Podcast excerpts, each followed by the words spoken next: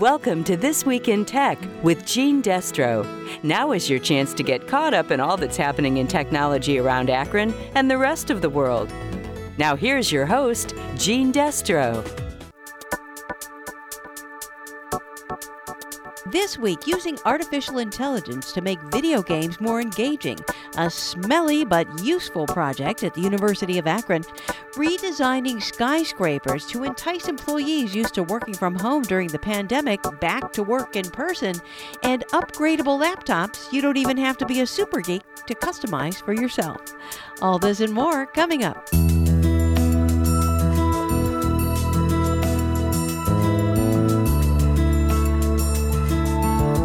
At the University of Akron, students are learning how to measure the level of COVID 19 infections by measuring the level of the virus in sewage from campus dorms. It's part of a wider reaching COVID testing program going on all over the state. But as Professor John Senko tells us, it's also a unique learning opportunity for his biology students. The idea is that you can get a better sort of picture of how much of a population or how prevalent infections are in a sewer shed of some sort by measuring these copies in the sewage rather than relying on testing, which requires you to test everyone all the time. Here you are essentially testing everyone every time you collect a sample. And so that kind of gives us an idea of how prevalent infections are in an area. So if one person living in one dorm is infected, would it show up or would it only show up if a bunch of people on the same university campus are infected? Well, that's hard to say. Probably not. We would probably not be able to detect one person. Really, what we're looking for are trends.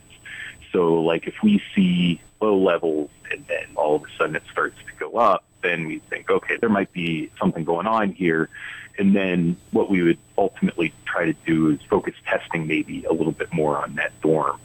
So like as an example, we've only been doing the dorm project for like two months now. We've been doing this municipal monitoring project for closer to nine months.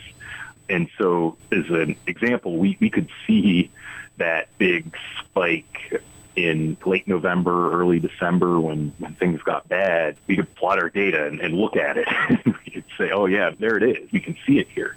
And the encouraging thing is that we can see it going down too. It's not quite as high as it had been earlier, at least in most of the communities that we've been monitoring. It's not as low as it was in the summer, but I guess it's encouraging that it's not as high as it was back in November and December. I see. So it's important then to, when you start out, kind of get a baseline of where things are, and then you test it, what, every week, and you can kind of see if it ticks up or down. Is that the idea? Yeah, that's right. So we can't say, oh, I see this many copies of gene from the virus, that means that there are this many people who are infected.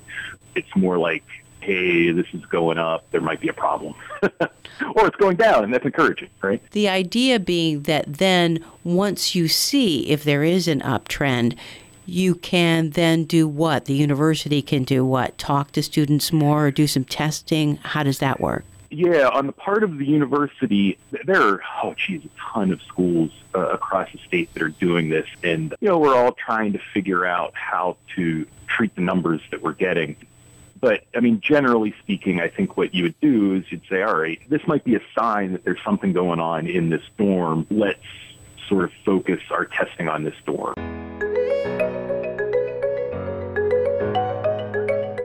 Meanwhile, office towers all over the country have been sitting empty for the past year as employees work from home during the pandemic.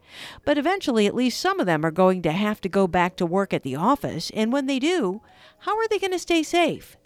Well, as Geoff Colvin reports, that might mean redesigning some of the buildings. We're finally getting a glimpse of what the COVID safe skyscraper will look like. I'm Geoff Colvin of Fortune magazine with Inside Business. Millions of office workers have grown used to working from home, and in a recent survey, most of them say they don't want to go back to the office full time.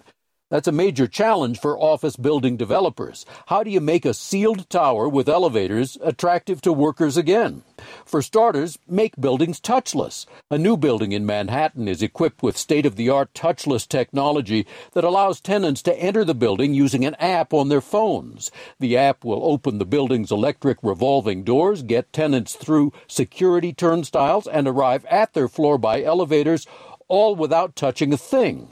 Developers are also upgrading air quality with new technology, and some believe indoor air quality measurements will be displayed everywhere in commercial property. Many new buildings enable tenants to incorporate much more outdoor air into the interior air. Developers are creating more outdoor spaces where employees can meet when weather permits, since the coronavirus is far less transmittable outdoors. Even new skyscrapers are being built with outdoor terraces. The stakes are high for building owners, and whether all these innovations will attract office workers back to big buildings remains to be seen. But they'll certainly improve the odds.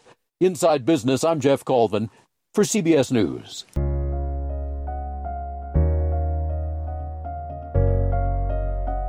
Wouldn't it be great if you could just fix that one little thing on your laptop that breaks without breaking the bank and having to go buy a whole new one?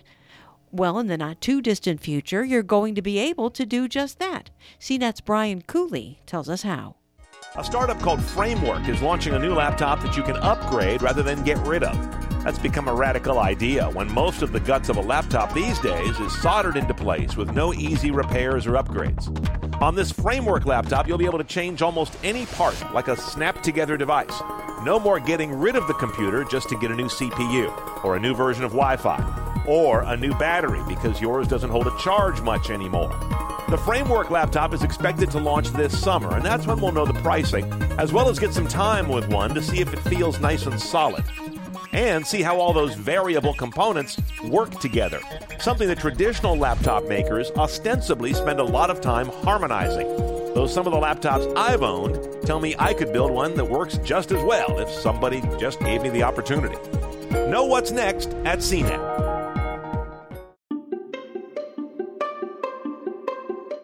Also, today, a conversation with Patrick Howard, who's a computer science student at the University of Akron and the co founder of Strife LLC.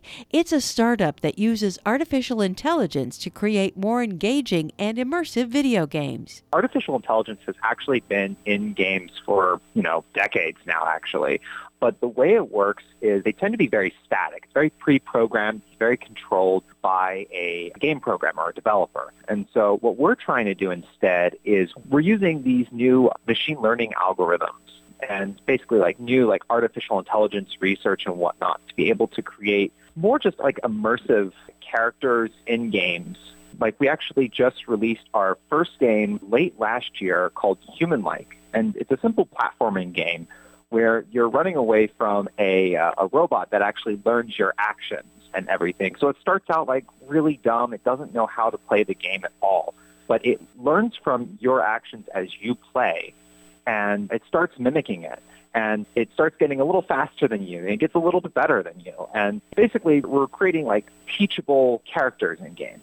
What I just described there is just one facet of machine learning called imitation learning, which basically means that it just learns from player action. So that's one type. There's other kinds as well, such as reinforcement learning, where basically a computer will take completely random actions on something and it asks for essentially what's feedback. It's like, is this a good action? Did this help me accomplish my goal or something like that?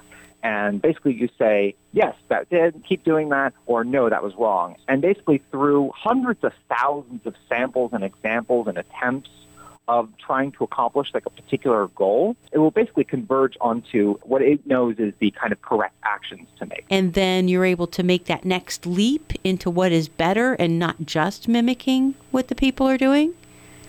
Yeah, sure. That's actually something that we're, we're trying to do right now. So tell me more about your startup company. You say that you've released one game so far. Now, is this available commercially or is it still in the development stage?